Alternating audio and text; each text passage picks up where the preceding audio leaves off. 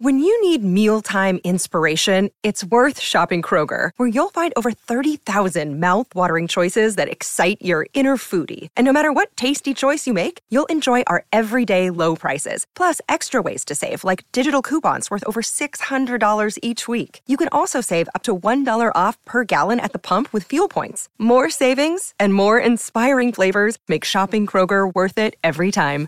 Kroger, fresh for everyone. Fuel restrictions apply.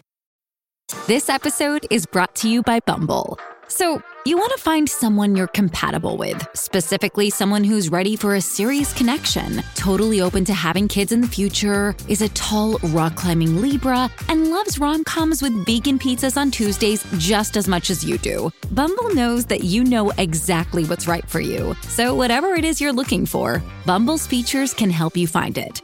Date now on Bumble. Talk. Before the next part of the story, I'd like to give a special thanks to my new patrons, Jeff, Yobun, and Sue Ann. If you'd like to support the podcast, head over to my Patreon page where you will receive new exclusive scary stories every week for just $5 a month. Go to patreon.com slash drnosleep or click the link in the podcast description. Now back to the story. We never meant to summon a demon. Sure, we read the words, followed the book, and went through the ritual, silly as it was. But I'm confident none of us thought it would work. Our intentions were, I don't know. We were just like any group of kids who look into a mirror and dare a monster to come out. The only difference is, it worked for us. It started at a yard sale. Danny, Rachel, Sophia, and I were cruising Rachel's neighborhood without anything particular to do. We were in Rachel's neck of the woods because, even though she hated to acknowledge it, she lived in a borderline rich area. Right there at the line. In contrast, Sophia and I were both out in the sticks. Danny essentially lived in a damn war zone. When we saw the yard sale set up on the lawn of a small mansion, nobody needed to say a word. I knew to pull right over just like I knew we wouldn't be spending any money. Shoplifting from the rich folks was its own reward, no matter what you walked away with. I remember the morning was warm for September. The sky was clear and candy blue, and every green tree and lawn on the street was perfect. You could smell the fresh cut grass drying, releasing that last gasp of summer. That was that final, truly carefree morning I would ever have. Funny how you rarely see the major changes coming until you're already around the corner. Sophia and I were talking again that morning, which was good. We'd dated the year before, and the breakup wasn't great, but we'd spent the summer putting patches over the worst of it. She and Danny walked along the aisle of the huge yard sale together. They would lift and examine item after item blenders and bowling shoes and lamps and glass lemonade pitchers. I saw Danny slip a bottle opener shaped like a surfboard into his pocket. The middle aged lady sitting in a lawn chair under an umbrella didn't notice. Fancy yard sales had terrible security back in those days. I was drifting between the fold out tables piled high with all of the junk and treasures laid out in clean rows. My headphones kept out the sound of everything but Weezer. I know Pinkerton and Green Album have their fans, but Blue Album will always be my favorite. Rachel was walking next to me, close enough that I could smell her shampoo, something tropical, with hints of orange and vanilla. She was wearing a tank top, and I could see the tan lines on her collarbones, sharp and pale as a ceramic knife. We'd gone to the beach as a group a lot that summer. Rachel and I were walking close but not quite touching, though our shoulders would brush together every few steps. All of that is so clear to me even now, almost 30 years later. It was a good day. And then I saw the book. The cover was made of cracked red leather with black letters so faded they were barely shadows. It looked old. I picked it up and thumbed through the dried out pages quickly. They were yellow, brittle, and smelled like cinnamon. The book was small and fit easily into my back pocket. I glanced at the woman in the lawn chair. She appeared to be sleeping, We went over our haul later in the car.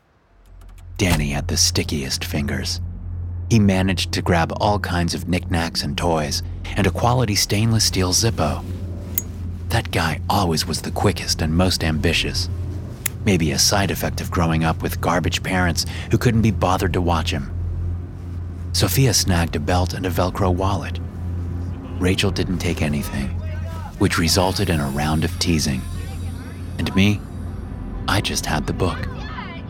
It would be the biggest hit of our take, with Danny Zippo a distant second. And I wouldn't know that until we took some time to study it. After the yard sale, the four of us went to Sophia's place because her parents were out of town for the weekend. We picked the liquor cabinet and sat out on her deck staring off into the woods and went through my new book. The reason for the excitement was the subject the book covered witchcraft. Specifically, the little red volume focused on demons, demonology, and demonic communication. There were dozens of smeared charts and illustrations and portraits. None of us knew what language the text was written in, but Rachel guessed Latin or Greek or something similar. Rachel figured she could sound it out. It wasn't supposed to be a big thing, just a fun distraction before we all got a little drunk. We'd make a fire, pick a ritual from the book, have some s'mores, then maybe go drink a couple dozen beers in the forest. I remember the wind plucking leaves from the trees above the deck while we got ready. I remember the light fading, the sun draining into the horizon, stretching out the shadows around us. But most of all, I remember the silence. It was like the forest was holding its breath. As for the ritual itself, that is still blurry to me. Rachel read from the book. We had a campfire, candles. I think maybe there was incense. Or, more likely, potpourri stolen from Sophia's bathroom. It smelled and burned terribly. The moment I remember with the most clarity is when we took turns pricking our thumbs with a pocket knife Danny lifted from the garage sale. Just a few drops of blood each, drawn and dripped into the fire. That's all it took to kill us. The silence after we were done was deeper and colder than anything before. There was no sound of wind or snap of fire. It was dusk, but there were still a few lingering lines of dull sunlight on the ground. Sophia was the first one to panic. I saw her mouth moving, but couldn't hear what she was saying. And then everyone was trying to talk, to scream, but we were all muted. For a long minute, I thought I'd gone deaf. Then all of the sound came rushing back, and the four of us pulled ourselves together slowly. We were rattled but unhurt. The night was damaged, though it wasn't ruined. Our ritual and the silence were blips, and we did our best to get back on track after. I'm glad we did. I'm glad we got to enjoy the rest of that night. It was the last time the four of us would all be together alive in one place. Danny dropped Rachel off at her house after the bonfire. Then he and I went to the park for a bit to smoke. I knew I could walk home from there and offered to let Danny crash at my place so he wouldn't be driving, but he promised he'd sleep it off in his car. The walk home was nice at first. It was a clear night with a half moon that splashed shadows across the road. It was cool, but the breeze didn't have that winter edge to it yet. I'd swapped out Weezer for REM and was just getting into Nightswimming when I thought my Walkman died. The song dropped. I waited, slowing down, and then stopping to tap at the big yellow brick, wondering if something was wrong with the cassette. After a moment, I pulled my headphones off and realized that I was standing in a strange, perfect silence. There was no sound of rustling leaves, or my feet shifting on the road, or crickets, or anything at all. I tried to speak, but my voice was muted. Something moved at the end of the street. It was difficult to see clearly, and I was still distracted by the unexplained silence. But my first thought was did a horse get out from a field? The figure was massive and could easily be mistaken for a horse, However, when it stepped under a streetlight, I saw that it was some kind of dog. The biggest dog I'd ever seen for certain, and it was walking towards me slowly. I began to back away. The dog seemed to keep shifting from oil black to foggy gray, and it was getting bigger with each step it took. I ran. It was a surreal series of moments. There was still no sound at all, not my shoes slamming into the asphalt or the roar of my pulse that should have sounded like a waterfall. I sprinted down the silent road, too terrified to look back. Even though I couldn't hear the thing's footsteps, I knew it was getting closer. Sound came crashing back all at once. REM whispered out of the headphones I had around my neck. A car alarm shrieked somewhere a few blocks over. I risked a look back and saw the dog was gone. Still, I only slowed a little, then turned and walked backward, searching for the animal in the shadows along the street. Nothing.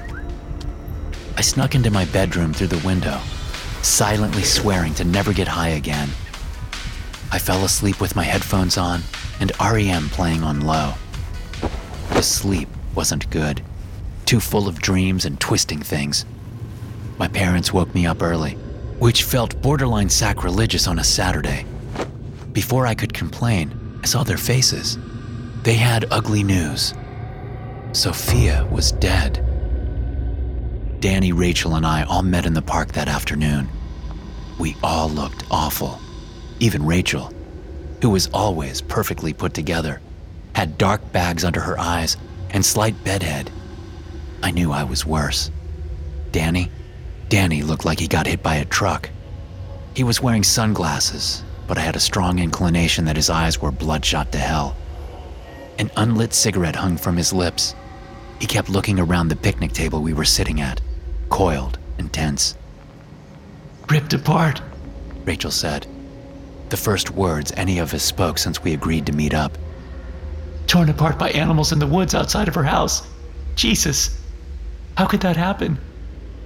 Danny finally flicked open his stolen Zippo and lit his cigarette. We know how it happened. We called it up. You don't believe that, I said. Not sure if I did or not. You don't think a demon killed Sophia? Danny sucked on his filter for a while. I don't know, Billy boy. I sure as hell don't know. What I do know, though, is that something chased me last night. Something evil. Rachel and I shared a look. She spoke first. Me too. Some sort of, I don't know, a mountain lion maybe. Here? Danny asked, gesturing around the park. Do you see any hills nearby? Lay off, I said. Something came after me too. It was a dog. For me, it looked like a bear, Danny said, tossing his dead cigarette onto the gravel trail nearby. You know, a small bear, but nasty looking. Like the damn thing had rabies or something. The three of us sat in silence for a minute. Then the silence reminded me of the night before, and I resisted the urge to panic sprint for my house. When you saw the, uh, animals, I began. Did it get quiet? Rachel finished. That's what you're going to say, right? Danny nodded. Silence. It was like all of the noise in the world went down some drain and left only absolute silence. He nodded to himself. Your brain needs support, and new OLLY Brainy Chews are a delightful way to take care of your cognitive health.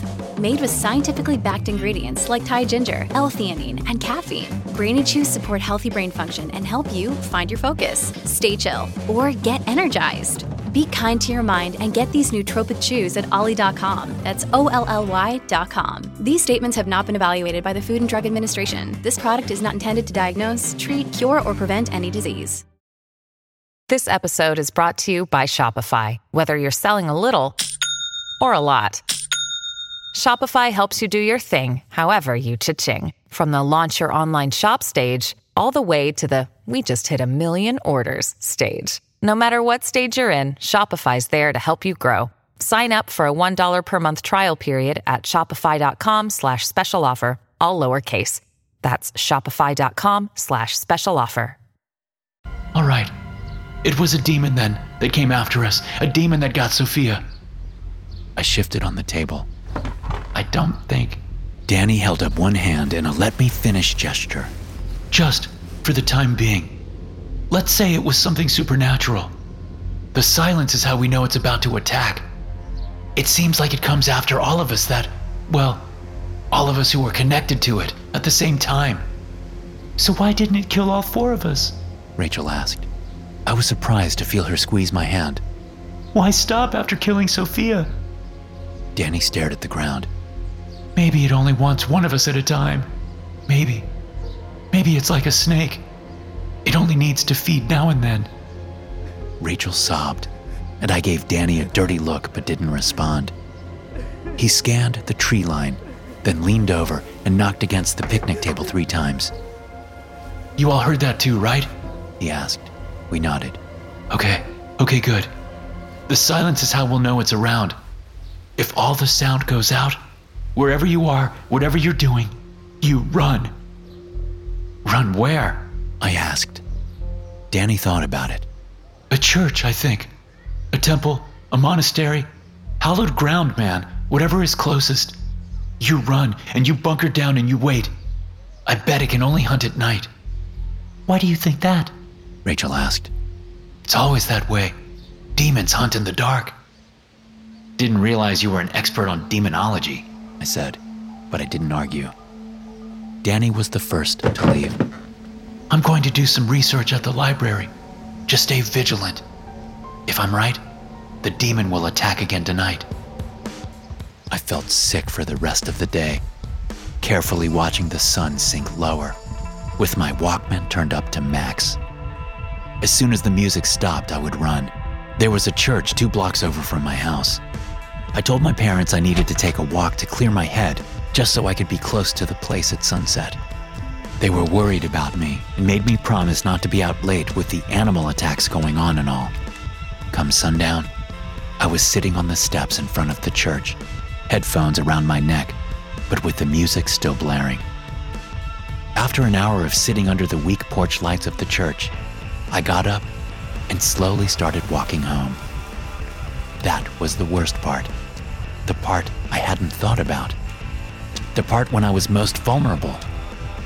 I moved at a fast clip, always ready to turn on my heels and sprint for hallowed ground if my music stopped. In the end, nothing happened that night, other than my insomnia growing a little stronger. Nothing happened the night after that, either, or the week after, or for months, then years. My guard dropped. It was so easy to write it all off as a random attack and the three of us having bad dreams. Then, five years to the day of Sophia's death, my music stopped playing. I was sitting on my deck watching the stars on the night of the second attack.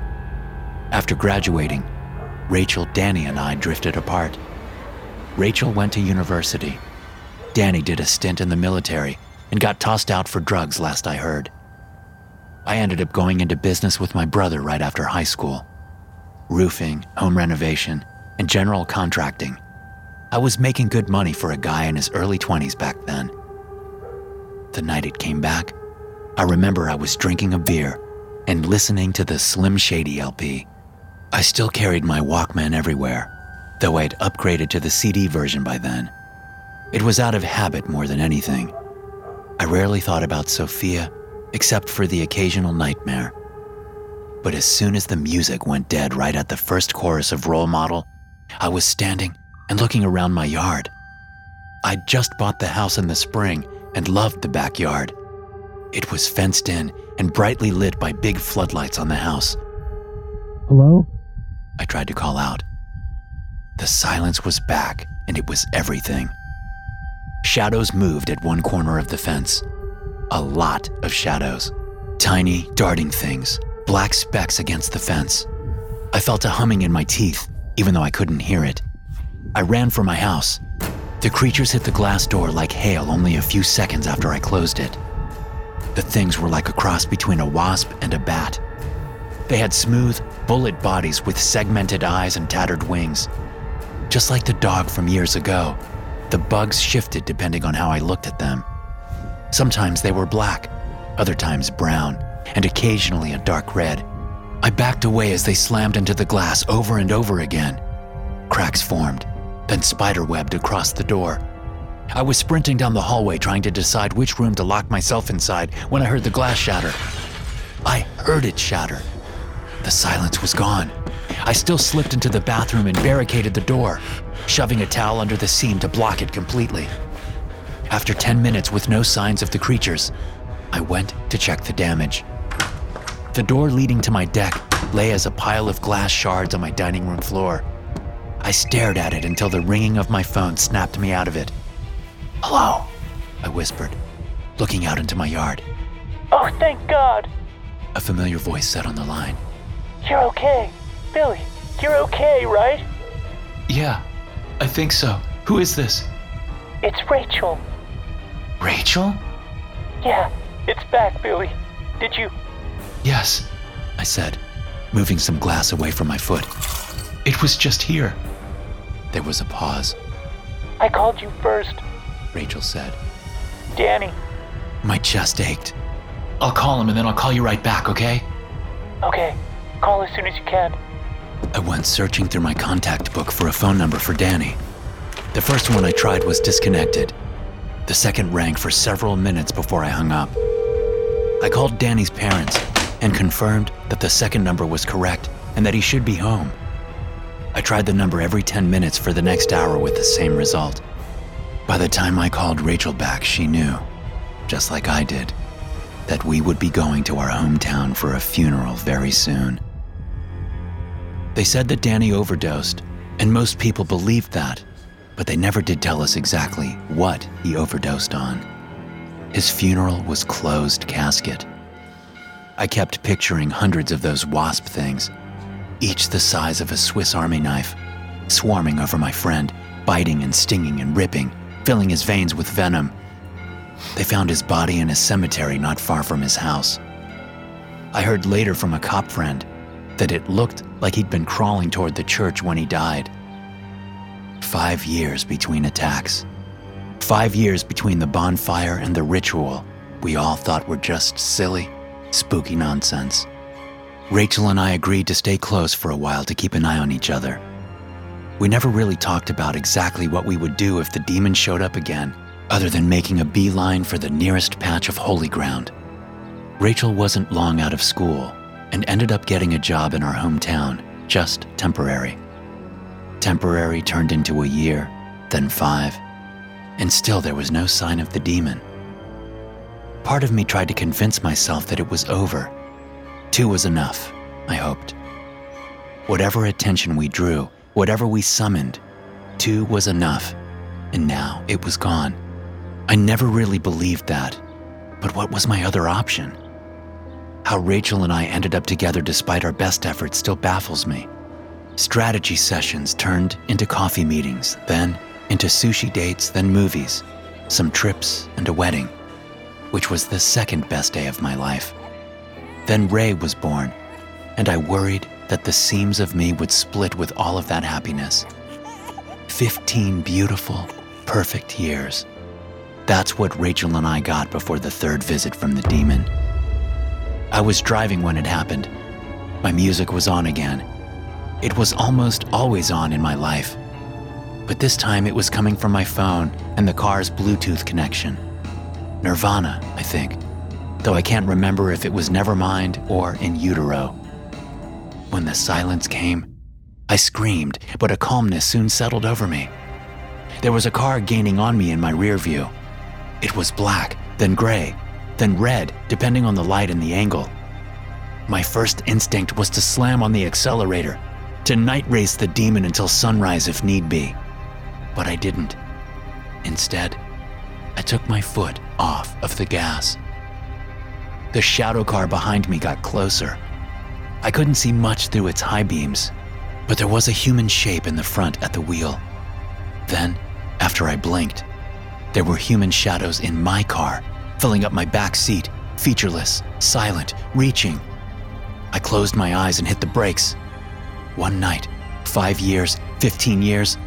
If the pattern held, then maybe Rachel would have another 25 years with Ray, or maybe 45, maybe a lifetime. The car stopped and I waited. I wondered if it would hurt. I tried to keep Rachel's face and Ray's face fixed in my mind. At least they would be safe.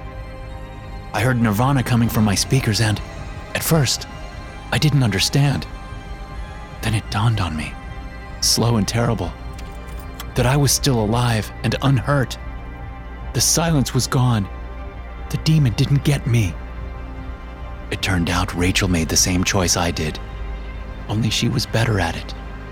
She was always a step ahead of me when we were young. We buried her on a beautiful, cloudy day last week. Ray hasn't stopped crying yet. Neither have I. Though I try to do it when I'm alone. I know, eventually, Ray's eyes will clear, and I'll do everything I can to give her a lovely life one where she hears stories about her mother every day. 25 years, maybe more, but probably not. Each day is a gift Rachel gave me as well as a demand. Take care of our daughter. Make her know she is loved. And when the silence comes again, be ready. See you then, Rachel.